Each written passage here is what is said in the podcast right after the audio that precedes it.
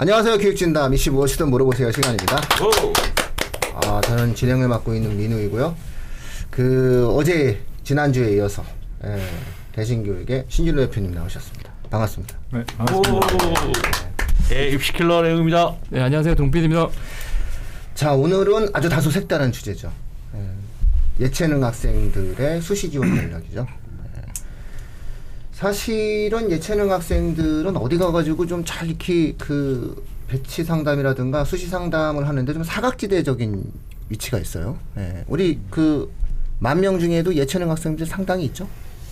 아까 제가 이렇게 좀 미리 사전에 준비를 예. 조금 해보니까 예.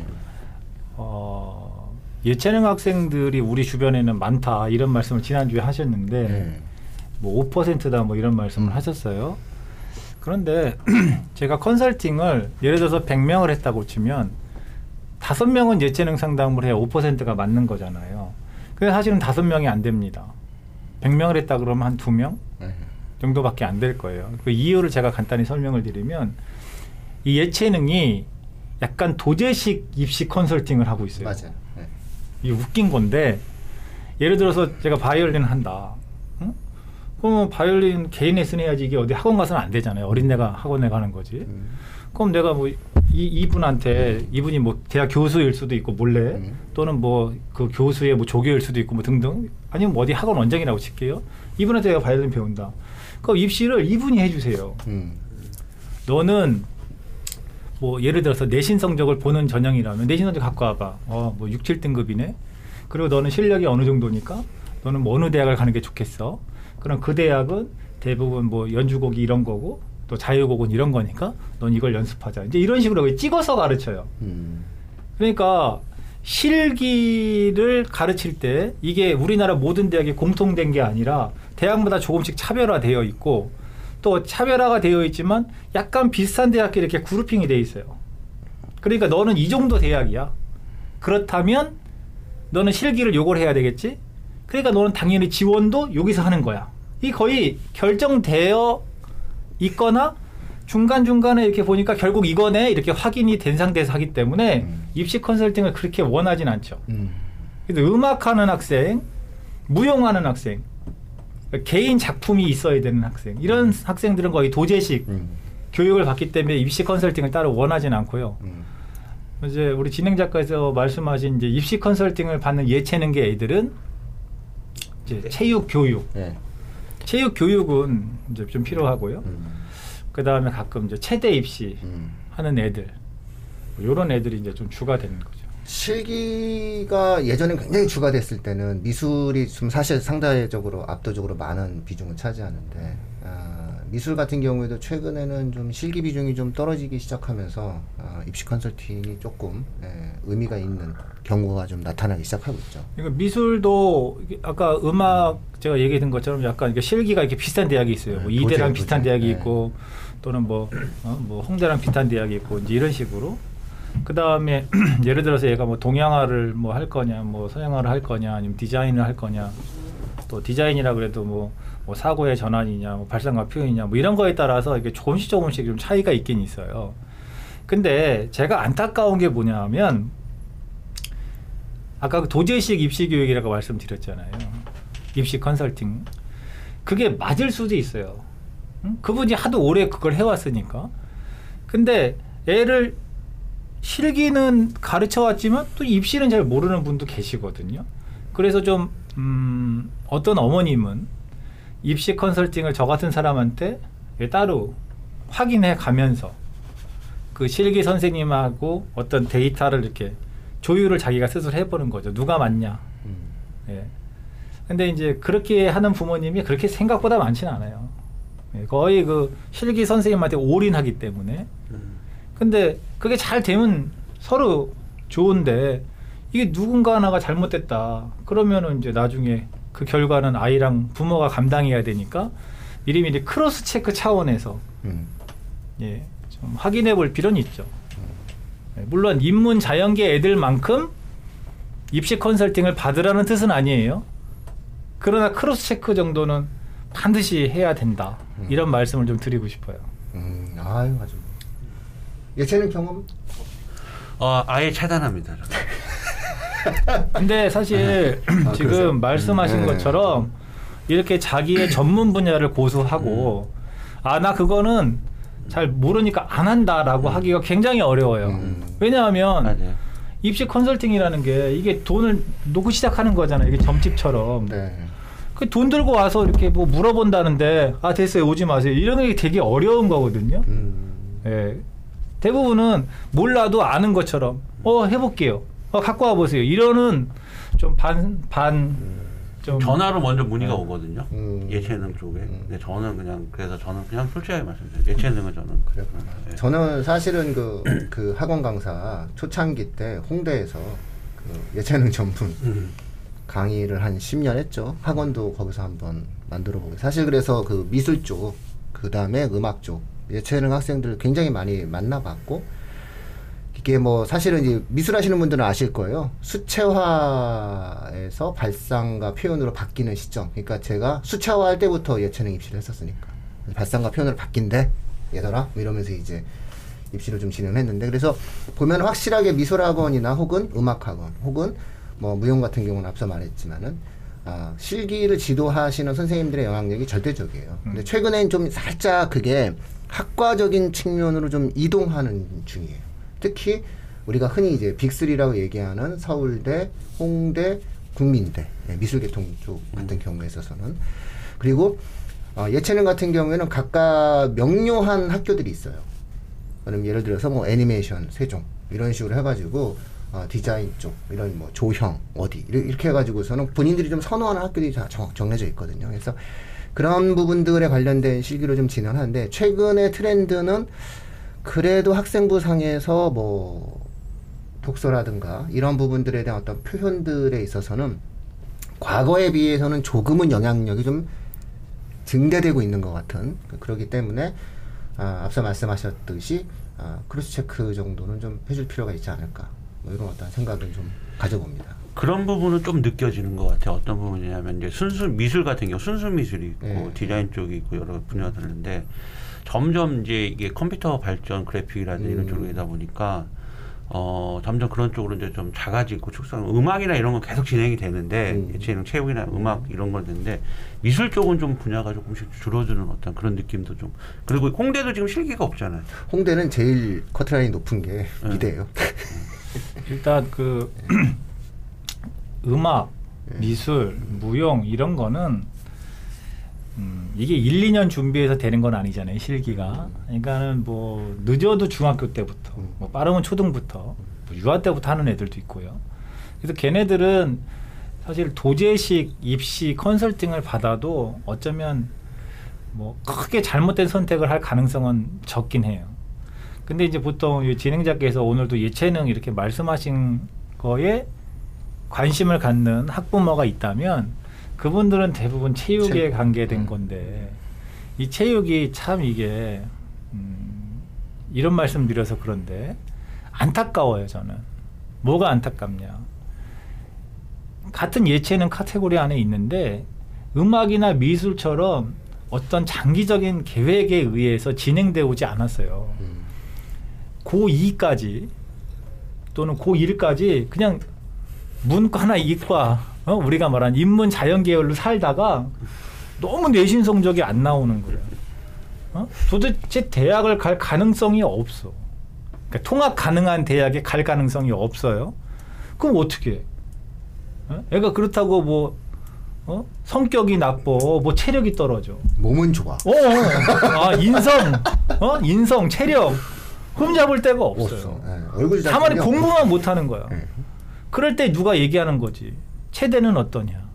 그러면서 얘기가 체대 입시학원이 있다 따로 음. 있어요. 네, 있죠. 그게 브랜드도 여러 개가 있고 네. 개인으로 한 데가 있어요. 그래서 거기에 가서 상담을 합니다 일단. 상담을 하면 다 된다 그래요. 네, 무조건 된다. 무조건 된다 그래. 아, 예, 하면 되겠습니다. 이래. 재능이 충만하다. 어? 뭐. 그래서 얘네가 거의 요즘은 진천으로 옮겼지만 원래 우리가 태릉 선수촌 이렇게 음. 얘기하잖아요. 네. 거의 태릉 선수촌 아이처럼 운동을 합니다. 매일 윗몸 일으키기 500개. 어? 틈 날 때마다 아령하고 그래서 진짜 거기서 뭐 점프하고 뭐 하다가 부상 당하고 거의 뭐 기절 직전까지 훈련하는 아이들이 너무 많아요. 안타까워요. 그러다가 결국 이 학생이 체대를 못 가거나 또는 어떻게 간다고 쳐도 전혀 인생에 흥미가 없는 거죠. 그래서 저는 체대를 준비하는 학생 중에 이 학생이 실기 능력이 있다 하더라도 정말로 체대를 가는 것이 이 학생이 인생에 좋은 거냐. 진짜 어떻게든 대학을 가기 위해서 가는 거냐를 먼저 좀 따져볼 필요가 있고 그러기 위해서는 체대 말고 다른 걸로는 갈 수가 진짜 없는 건지 학생과 학부모는 모르지만 다른 전형으로 갈 수 있는 게 혹시 있는지 확인해 보고 진짜 없어서 체육을 선택하는 것 이런 거를 좀 정확하게 좀 컨설팅을 받아보시라고 좀 말씀드리고 싶어요. 제가 이렇게 얘기해서 어, 너가 컨설턴트니까 컨설팅 받으라고 이렇게 하는 거 아니냐. 뭐 사실 그런 거죠.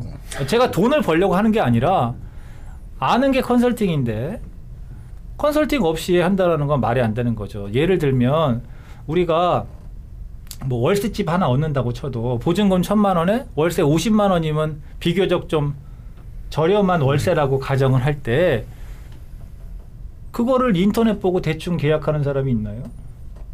다 해당 부동산에 가서 직접 그 실물을 확인하고 다 이런 작업을 하잖아요.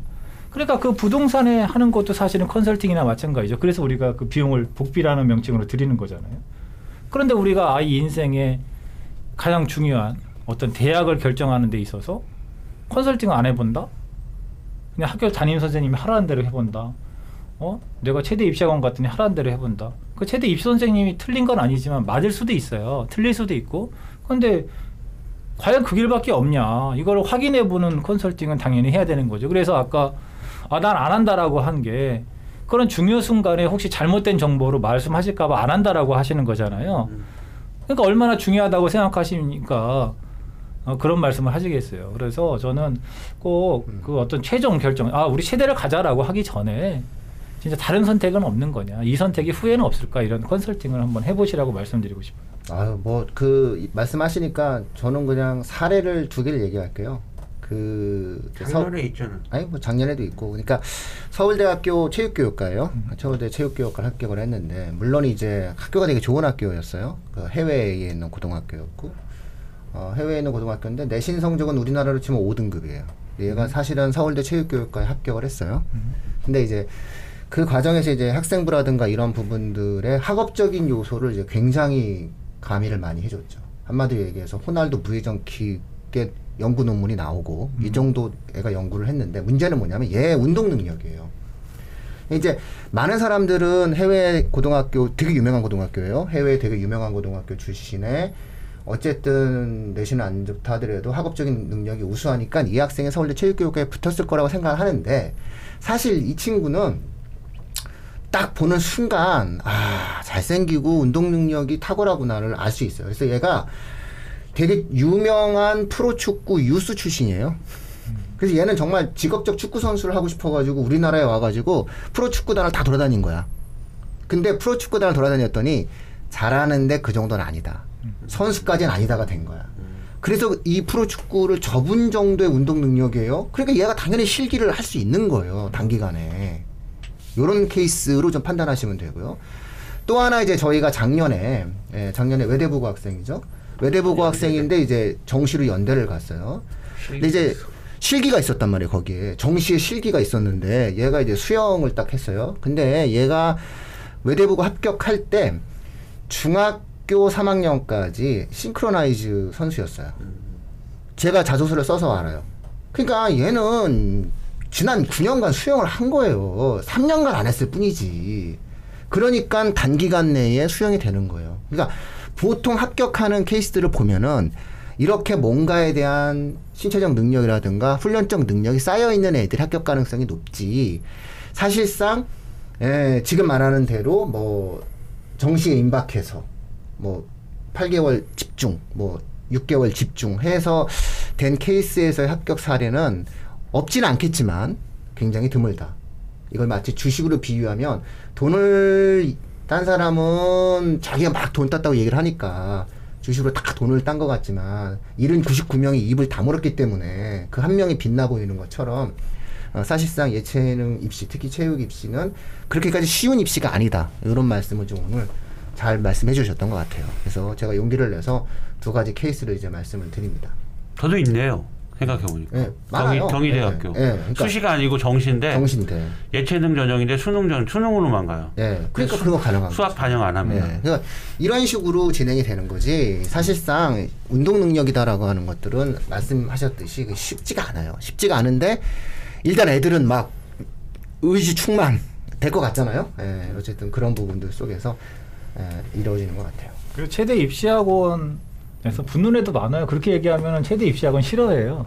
저는 뭐 상관없어요. 아, 최대 입시학원에서 마스크를 했기 최대 때문에 입시학원에서 합격하는 애들이 굉장히 많긴 해요. 그러나 준비하는 학생에 비해서 합격하는 학생의 숫자가 아까 제가 말 많죠. 많지 어. 말씀 또는 음. 저번에 말씀드린 만족할 만한 대학에 합격하는 학생의 숫자가 많지 않을 수는 있다. 그리고 네. 예, 또 하나 그 학생이 합격한 게 운동 능력 플러스 교과 능력, 그렇죠. 다 그다음에 다양한. 형태의 능력인데 이것이 꼭 운동 능력만으로 붙었는지 요거에 대해서 우리가 한번 따져볼 필요가 있어요. 음. 예, 그래서 저희도 원래 서울대 체육교육과 합- 노력을 했었는데 그게 못 갔잖아요. 예, 저 저쪽에 저, 저 제가 막 운동화도 한번 추천해주고 런닝화도 추천해줬던 학생이 남학생이 있었는데 그 친구는 본인이 원하지 않는 학교를 체육교육과를 가기는 갔단 말이죠. 그러니까 그것도 합격 실적에는 있겠죠. 그리고 되게 좋은 학교를 갔지만 사실 그 학생의 목표는 공부적인 형태로도 되게 우수한 학생이었기 때문에 내신이 2점대에 1점대 후반이었거든요. 그 친구도 사실은 공부를 더 집중적으로 했었으면은 제가 봤을 때는 더 다른 인생이 제가 마- 말했던 대로 가능했었던 학생이었다는 판단도 아, 하게 되죠. 자, 어쨌든 이런 부분들에서 한번 예체능 입시에서 cross check를 하실 필요가 있다. 이 정도 말씀을 좀 하고 인생에서 과연 그것이 의미가 있, 겠느냐라고 하는 것에 대해서 한번 특히 이제 단기간에 어떠한 입시를 예체능 입시를 준비하는 학생들의 경우에 있어서는 좀 한번 심각한 고려를 해봐라. 최소한 컨설팅을 통해서 한번 아, 체크를 좀 해봐라. 이런 말씀을 좀 해주셨던 것 같아요. 야, 저희 입시 무엇이든 물어보세요가 요 정도면은 에, 점점 점점 점 우리 신우 대표님 오셔가지고 더 좀 질적으로 좀 상승해가고 있는 것 같습니다. 사실. 날개를 다, 달았다. 그렇죠. 우리가 항상 대화를 날개를 달았다고 봐. 여태까지는 뭐 걷거나 뛰었다면 네. 이제는 뭐 날 수 있다. 아, 뭐 사적인 대화를 항상 이런 식으로 해요. 예, 그래서 나는 익숙한데 어떨지 모르겠어요. 뭐, 예, 뭐난 재- 좋은데. 재수 없다. 쟤 뭐냐 이제 이럴 수 있는데 어 뭐, 그거는 다 이렇게 악플? 악플 악플이라고 하는 건가요 그런 게? 네. 뭐 당연히 그런 게 달릴 수 있죠. 그런데 그거는 악, 아무리 악플이 달린다고 해도 그동안 제가 해왔던 어떤 결과물을 오염시킬 수는 없다. 네네네. 아니요, 저 뭐 그 사실은 저 그 말을 안 해서 그렇지 굉장히 많은 입시 데이터를 보유를 하고 있고요. 예, 아, 사실 입시 데이터를 예. 보유한 게 아니고요. 뭐 잠깐 제 얘기 잠깐 1분만 할게요. 저는 그 입시 랩이라고 하는 이 프로그램을 만들었어요. 입시 프로그램을. 네. 이건 뭐랑 같은 거냐면은 쉽게 말하면은 그 자동차 회사를 만든 거랑 똑같은 거예요. 일반 정비소에서 내가 자동차 좀 만져봤다라는 사람이랑 자동차를 직접 설계부터 해서 창출까지 하는 사람이랑은 급수가 다른 거잖아요. 그러니까 저는 그런 말씀을 드리는 거죠. 저는 입시 프로그램을 만, 기획해서 만들었으니까 제가 거짓말을 하지는 않는다. 예를 들어서 이제 선생님처럼 나는 특수한 분야에서 어떤 특수 차량에 대해서는 내가 직접 디자인도 하고 뭐 정비도 하고 다 한다 이런 부분은 있지만 예를 들어서 뭐 소형차, 대형차, 트럭 뭐 다 그렇게 하기는 어렵잖아요. 그러니까 저는 그런 사람이다. 네. 그러니까 디테일한 거는 제가 좀 떨어질 수 있어요. 어 아닙니다. 아, 이렇게. 아닙니다. 예. 아, 이 정도는 해줘야지. 아, 저만 나온 게 아니잖아. 같이 나왔으니까. 그러니까 특수한 분야를 잘하시는 분도 있고, 네. 네네. 예, 전체적으로 다 잘하는 사람도 있다. 이제. 네 네 알겠습니다. 저희가 날개를 달았습니다. 예, 그래서 예, 새로운 형태의 엔진을 갖고 날개를 갖고 보다 더 많은 정보를 통해서 예, 시청자들에게 다가가는 교육 진담이 될 수 있도록 하겠습니다. 이거 계속 이 정도 말해놓고 안 나오면 큰일 나는데 그죠? 자, 오늘 방송 여기서 마치고요. 어, 또 다시 예, 입시적인 형태에 대한 다양한 이야기들을 통해서 예, 또 찾아뵙도록 하겠습니다. 예, 고맙습니다. 네, 예, 고맙습니다.